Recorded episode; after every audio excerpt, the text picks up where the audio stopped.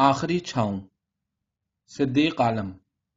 وہ دونوں تارکول کی سڑک کے کنارے ساگوان کے پرانے درخت کے نیچے لیٹے ہوئے سامنے پہاڑ کی طرف تاک رہے تھے، جو دوسری طرف سے ڈائنامائٹ سے تقریباً نصف اڑا دیا گیا تھا۔ فولاد کے کارخانے کا کتھئی مائل دھواں پہاڑ کے اس پار چمنیوں سے نکل نکل کر دھیرے دھیرے آسمان کے نیلے پن میں گھلتا جا رہا تھا۔ ان کی سائیکلیں تھوڑے فاصلے پر ایک دوسرے سے ٹیک لگائے کھڑی تھیں۔ اس وقت جبکہ دوپہر کا خاتمہ ہو چکا تھا، نہ سڑک پر کوئی نظر آ رہا تھا، نہ دھان کے کھیتوں میں۔ صرف میدان میں گھاٹی کی اٹھان پر ایک گڈس ٹرین کے گزرنے کی آواز سنائی دے رہی تھی۔ اوور سیئر جگجیت، جس نے اپنا داہنا کان زمین سے لگا رکھا تھا، سر اٹھا کر کپور کی طرف دیکھا، جو ایک ٹانگ پھیلائے، ایک ٹانگ اپنے کولہوں کے نیچے موڑے، سگریٹ پھونک رہا تھا۔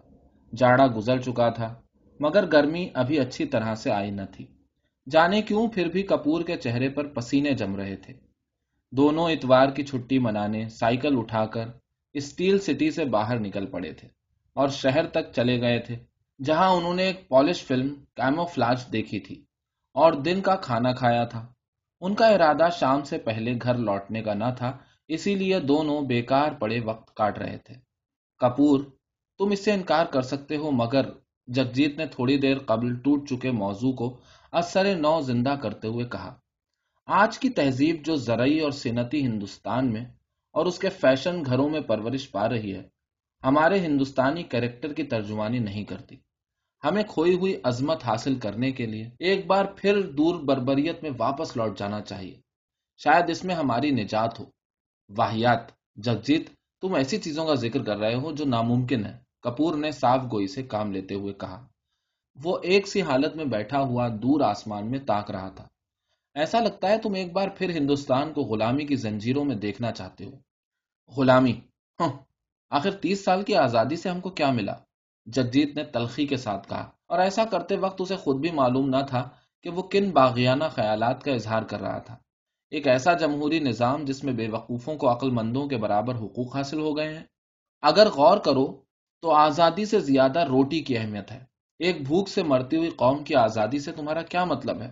کس چیز سے آزادی؟ انگریزوں سے؟ تو پھر تمہیں یہ بھی تسلیم کرنا ہوگا کہ اس سے پہلے ہندوستان مغلوں کا غلام تھا اور اس سے پہلے اربوں کا، اور اسی طرح یہ سلسلہ آریوں اور دراوڈوں تک جا پہنچتا ہے۔ کیونکہ آخر وہ بھی تو باہر سے آئے تھے۔ تو بالآخر ہم اس نتیجے پر پہنچتے ہیں کہ آخر ہم بھی تو غیر ملکی ہیں۔ کیونکہ کیا کوئی دعوے کے ساتھ کہہ سکتا ہے کہ اس کے اندر ایرانیوں آریاؤں اور منگولوں کا خون نہیں دوڑ رہا ہے۔ دراصل کپور دنیا کی تاریخ جھول سے بھری پڑی ہے۔ ہوتا کچھ بھی نہیں سوائے اس کے کہ ہم آپس میں دوری کی ایک وجہ دریافت کر لیتے ہیں۔ نفرت کی ایک اور دیوار کھڑی کر لیتے ہیں اور اسے ڈھانے میں مصروف ہو جاتے ہیں۔ کپور نے اس کی بات کا کوئی جواب نہ دیا۔ شاید اس نے ضروری نہ سمجھا۔ سیاست سے اسے کوئی خاص دلچسپی نہ تھی، لیکن ایسا نہیں تھا کہ وہ سیاست سے قطعی طور پر ناواقف تھا۔ وہ جگجیت سے کہیں زیادہ دور اندیش اور سنجیدہ انسان تھا، جبکہ جگجیت اس کے بالکل برعکس ایک پرجوش نوجوان تھا۔ اس کے ساتھ واقعہ یہ تھا کہ جس تیزی سے کوئی بات اس کے ذہن میں آتی اس سے کہیں زیادہ تیزی سے وہ اسے کہہ ڈالتا۔ اور یہی وجہ تھی کہ اسے قریب سے جاننے والے بھی بعض اوقات یہ سوچ کر پریشان ہو اٹھتے کہ وہ آخر ہے کس قسم کا انسان۔ فلسفے اور ادب سے اسے گہری دلچسپی تھی۔ لیکن وہ فطری طور پر اس طرح بنایا گیا تھا کہ کسی چیز کا اصل جلد قبول کر لیتا۔ جب وہ مارکس کو پڑھتا تو بول چال اور آدات و اتوار سے کمیونسٹ نظر آنے کی کوشش کرتا۔ جب ڈانتے اس کے زیر مطالعہ ہوتا تو اس کے اندر مذہب و حقانیت کا جذبہ موجے مارنے لگتا۔ اسی طرح جب وہ نیچے کا مطالعہ کرتا تو سپر مین بننے کا خواب دیکھنا شروع کر دیتا۔ اور گرچہ ان دنوں وہ ایک انارکسٹ کا رول ادا کر رہا تھا، مگر کوئی اسے یہ بات بتاتا تو اسے حیرت ہوتی۔ لیکن کپور کے لیے جگجیت کوئی مسئلہ نہ تھا۔ گرچہ ان دونوں کی دوستی زیادہ پرانی نہیں تھی، لیکن اس معمولی سے عرصے میں ہی انہوں نے ایک دوسرے کو اچھی طرح پہچان لیا تھا۔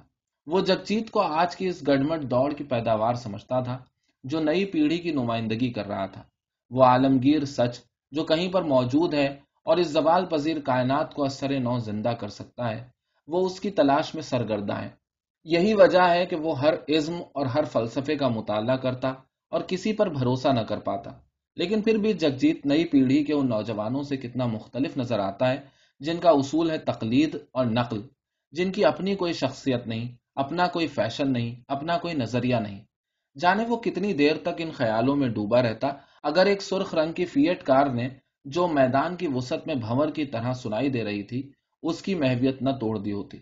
اس نے گردن موڑ کر سڑک کی طرف تاکا۔ سڑک کچھ اونچی تھی اور وہ لوگ اس کی ڈھال میں بیٹھے ہوئے تھے۔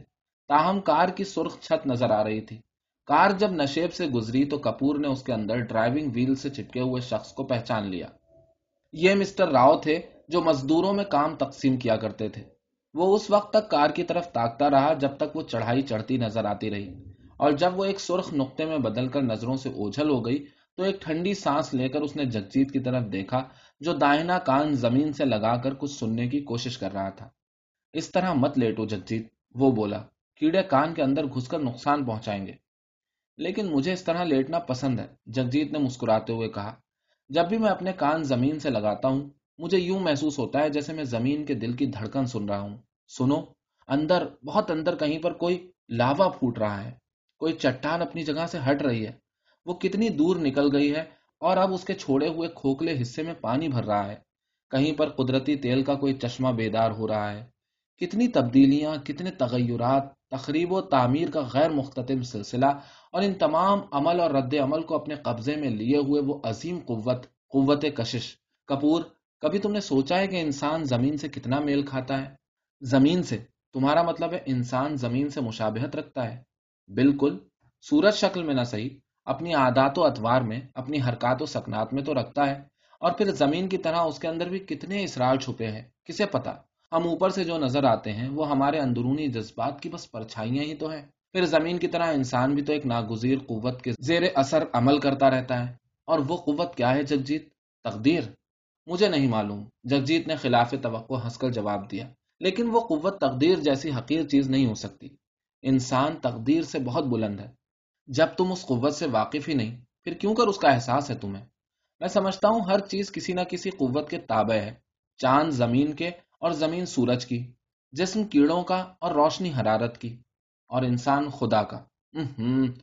پیڑ بیچ کا غلام نہیں ہوتا، بلکہ وہ بیچ کی ہی ارتقائی شکل ہے۔ انسان اور کچھ نہیں، خدا کا پرتو ہے۔ آج کل تم کون سی کتاب کا مطالعہ کر رہے ہو، جگجیت؟ کپور نے مذہقہ اڑانے والے انداز میں پوچھا۔ میرا خیال ہے ان دنوں تم ڈانتے کی ڈیوائن کامیڈی پڑھ رہے ہو۔ آدمی جب تک اچھی کتابیں نہیں پڑھتا، اچھی باتیں نہیں سیکھ سکتا۔ جگجیت نے جھجکتے ہوئے کہا۔ وہ لوگ جن کی صحبت میں ہم اچھی باتیں سیکھتے ہیں، ان کے علوم بھی انہی کتابوں کی رہین منت ہیں۔ مجھے حیرت ہے کہ تم اچھی باتوں کو سیکھنے کے لیے کتاب پڑھتے ہو، کپور بولا۔ جبکہ میں سمجھتا تھا کہ تم صحیح باتوں کے لیے ہی ان کی طرف رجوع کرتے ہو۔ مناسب ہے کہ ہم صحیح باتوں کی دریافت کر لیں۔ لیکن عمل ہمیں انہی باتوں پر کرنا چاہیے جن سے ہمیں فائدہ اور مسرت حاصل ہو۔ ہاں یہ جگجیت بول رہا ہے، کپور نے مسکراتے ہوئے کہا۔ لیکن مجھے یاد پڑتا ہے گزشتہ ملاقات میں اس نے اس بات پر زور دیا تھا کہ آدمی کو نیک بننے کے بجائے عقل مند بننے کی کوشش کرنی چاہیے۔ کیونکہ نیک انسان محض ایک درخت بھر ہے جو پھول اور چھاؤں بخشتا ہے، جبکہ عقل مند شخص وہ مالی ہے جو ایسے ایسے نہ جانے کتنے درختوں کو پروان چڑھاتا ہے۔ میرا نظریہ آج بھی نہیں بدلا ہے۔ یہ تمہاری سمجھ کا قصور ہے، جگجیت نے ناراضگی کے ساتھ کہا۔ اور میں وسوخ کے ساتھ کہہ سکتا ہوں کہ تم بھی کم و بیش وہی سوچتے ہو جو میں سوچتا ہوں۔ صرف اس کے اظہار سے ڈرتے ہو۔ ہاں لیکن میں نے سنا ہے کہ آدمی کو کسی نقطے پر تین بار غور کے بغیر کوئی نتیجہ نہیں نکالنا چاہیے۔ اور غور کرنے کے لیے میرے پاس وقت کہاں؟ جگجیت نے اس کی بات کا کوئی جواب نہ دیا۔ معاملہ اس قدر سنگین تھا کہ وہ مزید اس پر بحث نہیں کرنا چاہتا تھا۔ اس نے گھاس کی ایک پتی زمین سے توڑ لی اور اسے ملائمت سے چباتے ہوئے سامنے جہاں تک نظریں کام کر رہی تھیں، تاکنے لگا۔ سورج آسمان سے بہت نیچے اتر آیا تھا اور سائے پہاڑ کے سینے سے نکل کر کھیتوں کی طرف بڑھ رہے تھے۔ میدان جس میں ننگی چٹانیں لہروں کی طرح زمین سے ابری ہوئی تھی اور جنگل جس کا دوسرا سرا کانوں والے سنگلاخ علاقوں کی طرح ختم ہوتا تھا۔ ان کی نوجوان روحوں کو عجیب سا خوشگوار تاثر پیش کر رہے تھے۔ جگجیت نے محسوس کیا کہ گہری خاموشی میں ایک منہنی سی چڑیا کھیت کی منڈیر پر پھدک رہی تھی۔ پھدکتے پھدکتے وہ دونوں کے اتنے قریب آ گئی کہ اس کی چہچہاہٹ انہیں سنائی دینے لگی۔ وہ دونوں اتنے ساکت اور خاموش، اپنے اپنے خیالوں میں اتنے گم بیٹھے تھے کہ وہ چڑیا انہیں کوئی بے جان سی چیز سمجھ کر ان کے بالکل قریب آ گئی اور چوہے کی سی آواز نکالنے لگی۔ جگجیت سب کچھ بھول کر اس چڑیا کا مطالعہ کرنے لگا۔ یہ ایسی چڑیا ہے جسے تم تقریباً ہر جگہ دیکھ سکتے ہو، مگر تم اس کا نام نہیں جانتے اور نہ جاننے کے لیے بے چین رہتے ہو۔ بالکل ایسا محسوس ہوتا ہے جیسے جب تک یہ تمہارے سامنے رہی، تمہیں اس کے وجود کا احساس رہا۔ یہ اڑ گئی اور تم اسے بھول گئے۔ ہاں خوبصورت تو ہے مگر یہ چوہیا کی طرح آواز نکالنے کی عادی کیوں ہے؟ جگجیت چڑیا کو ایک ٹک تاک رہا تھا اور اسے احساس تھا کہ اس کی ذرا سی جنبش چڑیا کو اپنی جگہ سے اڑانے کے لیے کافی تھی، لیکن وہ یہ نہیں چاہتا تھا۔ وہ مضبوطی سے اپنے آساب سنبھالے رہا، مگر بالکل غیر ارادی طور پر، جیسا کہ ان لمحوں میں ہوتا ہے، اس کا داہنا بازو زمین پر جا گرا۔ خوف زدہ پرندہ ان کے سروں کے اوپر سے اڑتا چلا گیا۔ جگجیت نے سر ہلا کر کپور کی طرف دیکھا اور کہا اب چل پڑنا چاہیے۔ میرے خیال میں اسٹیل پارک تک پہنچتے پہنچتے اندھیرا چھا جائے گا۔ پارک سے اسٹیل سٹی کی روشنیاں شروع ہوتی تھیں۔ شہر نیا تھا اور اسکیم کے تحت بنایا گیا تھا۔ اس لیے خوبصورت تھا۔ گرمی کے سبب فلیٹوں کی کھڑکیاں کھلی ہوئی تھی گیلریز میں لوگ بیٹھے ہوئے تھے۔ سڑک پر جہاں دونوں سائیکل چلاتے ہوئے آگے اپنے رہائشی کوارٹروں کی طرف بڑھے جا رہے تھے، آفیسر کے درجے کے لوگ نظر آ رہے تھے۔ یہ لوگ ہمیشہ عورتوں کے ساتھ نظر آئیں گے یا کتوں کے ساتھ؟ کلب سے گزرتے وقت انہوں نے سازندوں کو غیر ملکی دھن بجاتے سنا۔ ایک بند ہوتی ہوئی کینٹین میں بیٹھ کر چائے پی اور ننگی عورت کی مورتی والے سہ راہے پر ایک دوسرے کو الوداع کہہ دیا۔ گرمی کی رات اول تو جلد آتی نہیں، اور جب آتی ہے تو آپ کو یوں محسوس ہوتا ہے جیسے گھڑی کے کانٹے یا کلخت چھلانگ لگا کر بہت آگے نکل گئے ہوں۔ جگجیت جب رات کا کھانا کھا کر کتاب لے کر کھڑکی کے قریب بیٹھا تو پیتل کی الام گھڑی سوا دس بجا رہی تھی۔ کتاب اس کے ہاتھ میں تھی۔ مگر اس نے پڑھنے کی غرض سے اسے نہیں اٹھایا تھا، بلکہ یہ اس کی عادت تھی۔ حقیقت یہ تھی کہ وہ کھڑکی سے باہر تاک کر رات کی خاموشی سے لطف اندوز ہونا چاہتا تھا۔ اس کا کوارٹر گھاس کے ایک وسیع و عریض میدان کے کنارے واقع تھا۔ چاندنی میدان میں چھٹکی ہوئی تھی، مگر اس کی کھڑکی کے نیچے اس کے کوارٹر کا سایہ دبیس قالین کی طرح بچھا ہوا تھا۔ کوئی میدان میں ٹہل رہا تھا۔ آس پاس کے کوارٹروں کے لوگ سو چکے تھے۔ خود اس کا نوکر دوسرے کمرے میں خراٹے بھر رہا تھا۔ مگر اسے نیند نہیں آ رہی تھی۔ اسے احساس تھا کہ اسے ابھی بہت دیر تک نیند نہیں آئے گی اور اسے سونیا سے ملانا چاہیے۔ مگر ہو سکتا ہے کہ سونیا سو چکی ہو۔ اس صورت میں وہ کپور کے کوارٹر کی طرف بڑھ جائے گا۔ کپور اسے دیکھ کر یقیناً خوش ہوگا، کیونکہ ان دنوں اسے بے خوابی کی شکایت تھی۔ وہ گولی لینے کا عادی نہیں تھا اور اسے یقین تھا کہ کچھ دنوں کے بعد نیند اپنے وقت پر آنے لگے گی۔ شب خوابی کے ڈھیلے ڈھالے لباس میں ہی وہ چل پڑا۔ میدان میں اب گرم ہوا چل رہی تھی۔ وہ بے موسم کے درخت جو ابھی اچھی طرح سے بڑھ بھی نہ پائے تھے، چاند کو چھپانے کی ناکام کوشش کر رہے تھے۔ کنکریٹ کی سڑک، جس پر تارکول بچھانے کا کام پچھلی خزاں میں گونگے کی رفتار سے شروع ہو چکا تھا، الیکٹرک لیمپ کے سبب روشن تھی اس نے اس سے گریز کیا۔ وہ بچوں کے کھیلنے کے میدان سے ہوتے ہوئے پکی سڑک پر پہنچا، جہاں سے عمارتوں کا سلسلہ شروع ہو چکا تھا۔ جس عمارت میں سونیا کا فلیٹ تھا، وہ اس کے عقب کے باغیچے میں داخل ہو گیا اور سونیا کی خوابگاہ کی کھڑکی کے نیچے رک گیا۔ کھڑکی کھلی ہوئی تھی اور اس کے ہرے پردوں پر اندر کی روشنی بھری ہوئی تھی۔ تھوڑی بہت روشنی پردے کی اوٹ سے پھسل کر کھڑکی کے نیچے اگے ہوئے گلاب کے پودوں پر بھی گر رہی تھی، جن کے قریب جگجیت کھڑا تھا۔ اس نے کھانس کر کھڑکی کی طرف دیکھا۔ رات خاموش تھی اور شاید کھڑکی کے قریب کوئی نہ تھا۔ اسے دوسری بار ذرا زور سے کھانسنا پڑا۔ ایک لمحے تک وہ کھڑکی کی طرف تاکتا رہا۔ پھر دو گلابی ہاتھوں نے پردوں کو سرکا دیا اور کھڑکی میں ایک جواں سال خوبرو عورت کا چہرہ نظر آیا۔ سونی، جگجیت نے سرگوشی کی۔ وہ کھڑکی سے گرتی ہوئی روشنی میں آ گیا۔ میں درختوں کے جھنڈ میں تمہارا انتظار کر رہا ہوں۔ سونیا نے شاید اسے پہچان لیا تھا۔ اس نے کھڑکی بند کر دی۔ یہ گویا اس بات کا اشارہ تھا کہ اسے درختوں کے جھنڈ میں چلا جانا چاہیے۔ باغیچے سے کچھ ہٹ کر پرانے درختوں کا ایک جھنڈ واقع تھا جس میں کمپنی کی طرف سے کچھ بینچ بنوا دیے گئے تھے۔ تاکہ لوگ وقت گزار سکیں۔ جگجیت ایک بینچ پر بیٹھ کر انتظار کرنے لگا۔ عمارتوں کی روشنی جھنڈ سے چالیس قدم ادھر ہی ختم ہو جاتی تھی۔ صرف چاند کی روشنی جہاں جہاں سے اسے موقع مل رہا تھا، جھنڈ کے اندر داخل ہو رہی تھی۔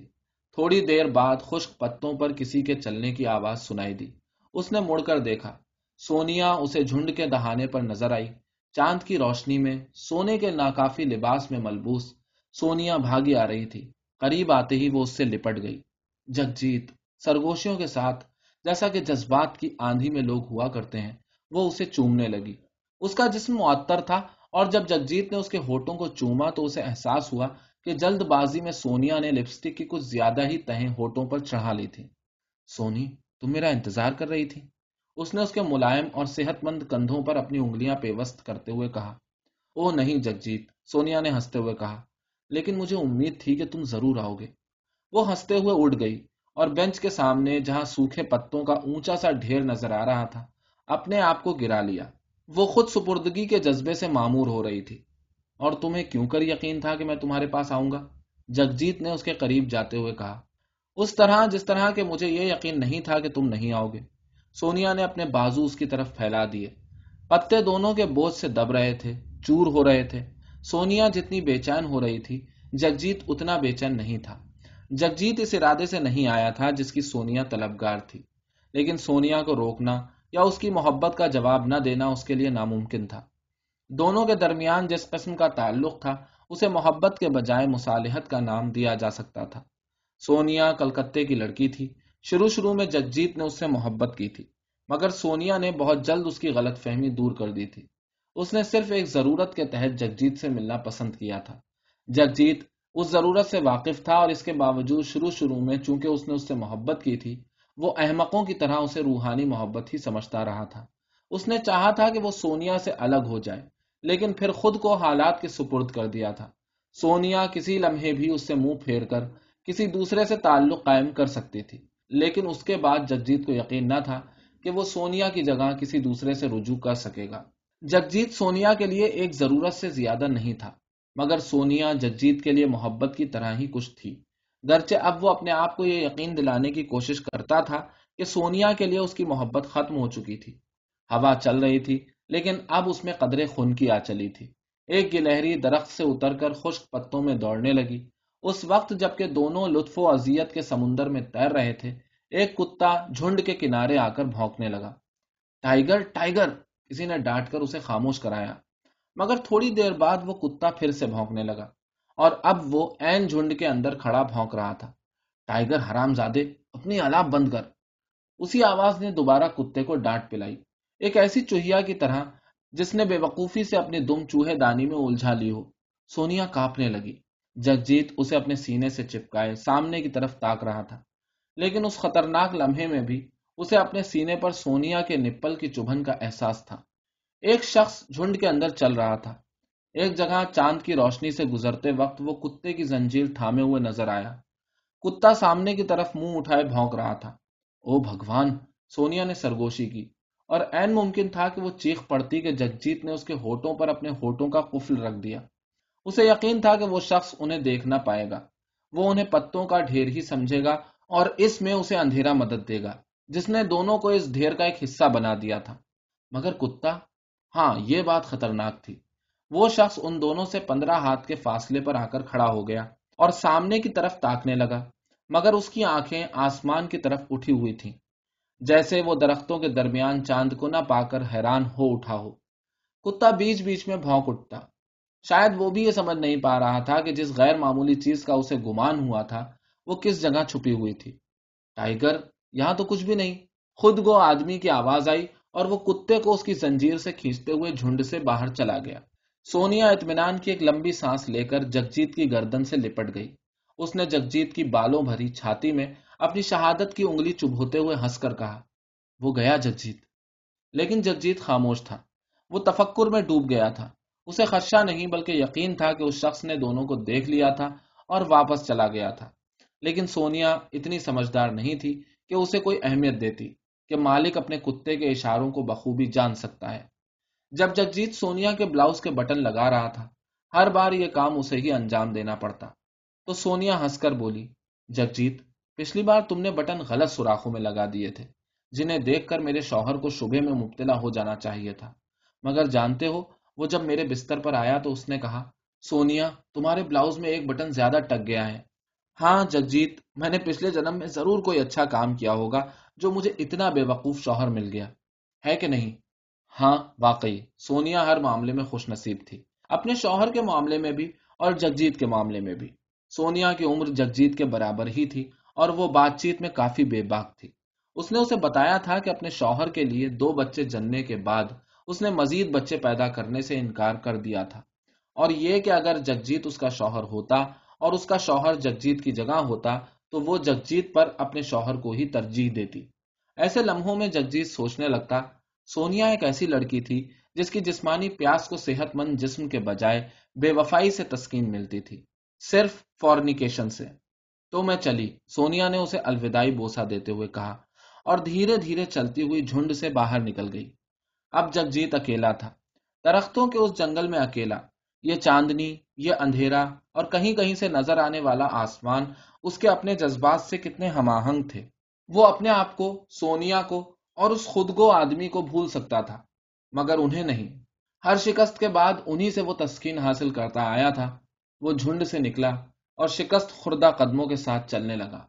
اس نے دور سے دیکھا، سونیا کی کھڑکی بج چکی تھی، اس کی پیاس کی طرح۔ کنکریٹ کی سڑک پر آ کر وہ ٹھہر گیا۔ اسے کہاں جانا چاہیے؟ گھر یا کپور کے پاس۔ چاند آسمان میں کافی بلندی پر چلا گیا تھا۔ کپور کا کوارٹر یہاں سے زیادہ دور نہ تھا۔ چاندنی اتنی تیز تھی کہ آنکھوں کو چب رہی تھی۔ ننگی مورتی والے سہ راہے سے وہ نیچے اترا اور گھاس کے میدان میں چلنے لگا۔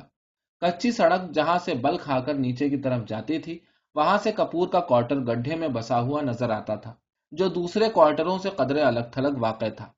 گڈھا اترتے ہوئے اس نے سڑک کی جگہ میدان کو ترجیح دی۔ جس میں درختوں کا سلسلہ شروع ہو چکا تھا۔ یہ سلسلہ کپور کے کوارٹر کے باغیچے تک جا کر ختم ہو گیا تھا۔ باغیچہ کوارٹر کے پیچھے واقع تھا، جس میں کوارٹر کی دو کھڑکیاں کھلتی تھیں۔ کپور کی بیوی کو باغبانی کا شوق تھا، اس لیے اس میں پھول بھی کھلا کرتے تھے۔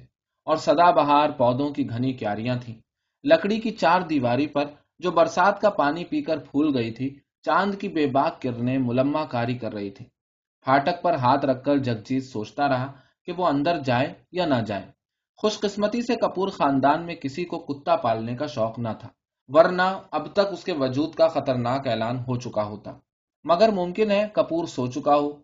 اتنی رات گئے مجھے دیکھ کر اس کی بیوی کیا سوچے گی۔ ہومو سیکس، وہ دل ہی دل میں ہنسا۔ مگر اس سے پہلے کہ وہ مڑتا، اس نے دیکھا کہ برامدے سے اتر کر کوئی اس کی طرف آ رہا ہے۔ وہ آنے والے کی نگاہوں سے بچنے کی کوشش کرنے لگا۔ مگر فوراً نو والد نے اسے مخاطب کیا۔ یہ کپور تھا۔ اوہ، معاف کرنا کپور۔ اس نے مسکراتے ہوئے کہا، میں بہت الٹے وقت آ گیا ہوں۔ اندر آ جاؤ۔ یا میں تمہارے ساتھ چلوں۔ کپور نے اس کے لیے پھاٹک کھولتے ہوئے کہا، لیکن بجائے اس کے کہ جگجیت کو اندر آنے دیتا، وہ خود باہر چلا آیا۔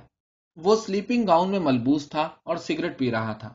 سامنے میدان میں چلیں، وہ بولا، میدان کی اٹھان پر جہاں کوارٹروں کا سلسلہ ختم ہو گیا تھا، گڈس ٹرین کے گزرنے کی پٹریاں تھیں۔ پھر گوالوں کی کچھ ڈیریاں تھیں جن سے کوارٹروں میں دودھ سپلائی ہوتا تھا۔ میدان سے دور شمال کی طرف ٹنل کی سرخ روشنی کو تاکتے ہوئے جس کے اندر سے ٹرینوں کو گزرنا پڑتا تھا، جگجیت کانپ گیا۔ اوہ، کپور کتنا خطرناک ہے یہ۔ اس نے خوف زدہ آواز میں کہا، مجھے ایک کہانی یاد آ رہی ہے، جس میں ایسی ہی ایک سرنگ کا ذکر تھا، جس کے اندر سے ہر روز کسی نہ کسی آدمی کی لاش سگنل مین کو اٹھانی پڑتی اور پھر ایک دن وہ خود بھی اسی سرنگ میں لکمہ اجل ہو گیا۔ تم شاید ڈکنس کے سگنل مین کا ذکر کر رہے ہو۔ کپور ہنس کر بولا، لیکن یہ ان دنوں کی بات ہے جب انسان زیادہ محفوظ نہیں تھا۔ آج تحفظ کے بہت سارے سامان بنا لیے گئے ہیں۔ اگر ڈکنز آج پیدا ہوا ہوتا تو وہ یہ افسانہ ہرگز نہ لکھ سکتا۔ کیا تم سمجھتے ہو کہ آج کا انسان زیادہ محفوظ ہو گیا ہے؟ جگجیت بولا، کسی حد تک تو ہو ہی گیا ہے، اس نے جواب دیا۔ کم از کم پہلے جس قسم کے سائنسی خطروں سے انسان کو دو چار ہونا پڑتا تھا، آج ان میں کمی آ گئی ہے۔ لیکن دوسری قسم کے سائنسی خطرے پیدا نہیں ہو گئے کیا؟ جگجیت بولا۔ کیا اس صدی کا انسان کسی بھی لمحے محفوظ ہے؟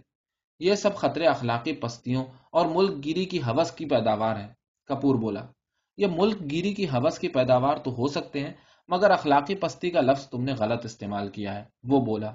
آج انسان اخلاقی طور پر اس لیے پست ہو گیا ہے کہ اس طرز معاشرت نے جس میں اسے زندہ رہنا پڑ رہا ہے، اسے ایسا بنا دیا ہے۔ تم ایک طرف خود غرضانہ سیاست ایل بی ڈی اور بیکاری کا زہر اسے دے رہے ہو، اور دوسری طرف اسے توقع رکھتے ہو کہ وہ پیغمبروں کی طرح ہر برائی سے مبرہ ہو جائے۔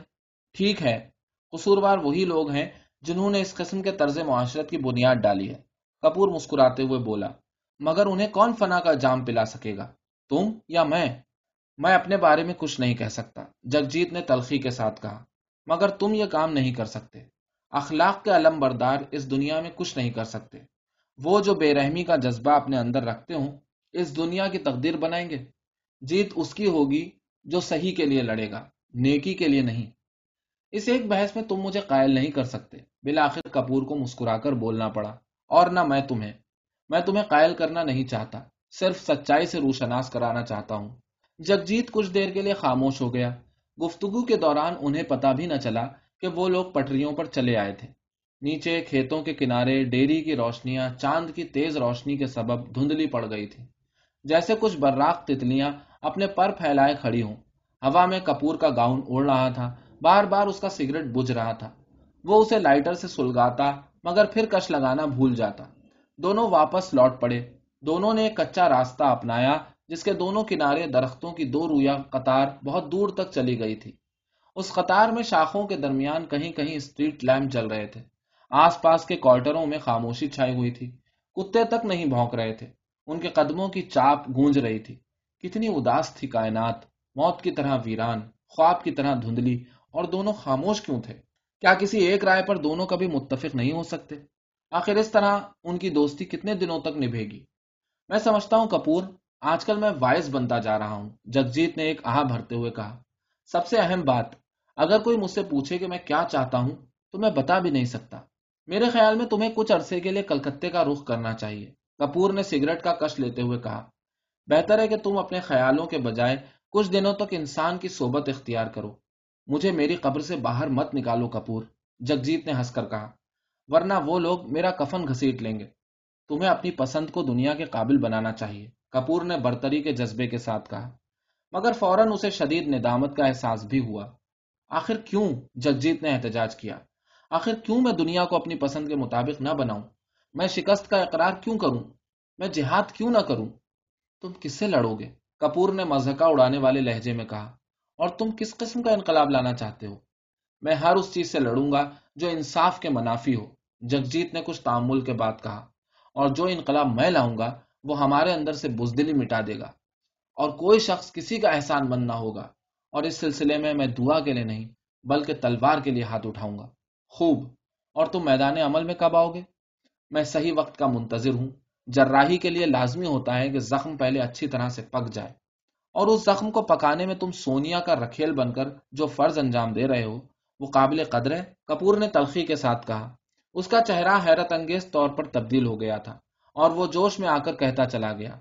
مجھے کہنے دو جگجیت، آج تک جانے میں تمہیں کیوں اتنی اہمیت دیتا رہا؟ کھلے لفظوں میں اپنے آپ سے برتر خیال کرتا رہا۔ تم نے اپنے تلخ اور باغیانہ جملوں کے ذریعے خود میری وقت میری نظروں سے گرا دی تھی۔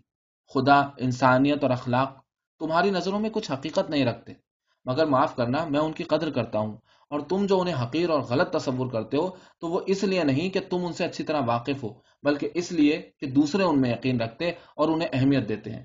اور چونکہ تم اپنے آپ کو دنیا کے پردے پر سب سے برتر اور اعلیٰ خیال کرتے ہو، اس لیے دوسروں کی سطح میں رہ کر ان کے بارے میں کیسے سوچ سکتے ہو؟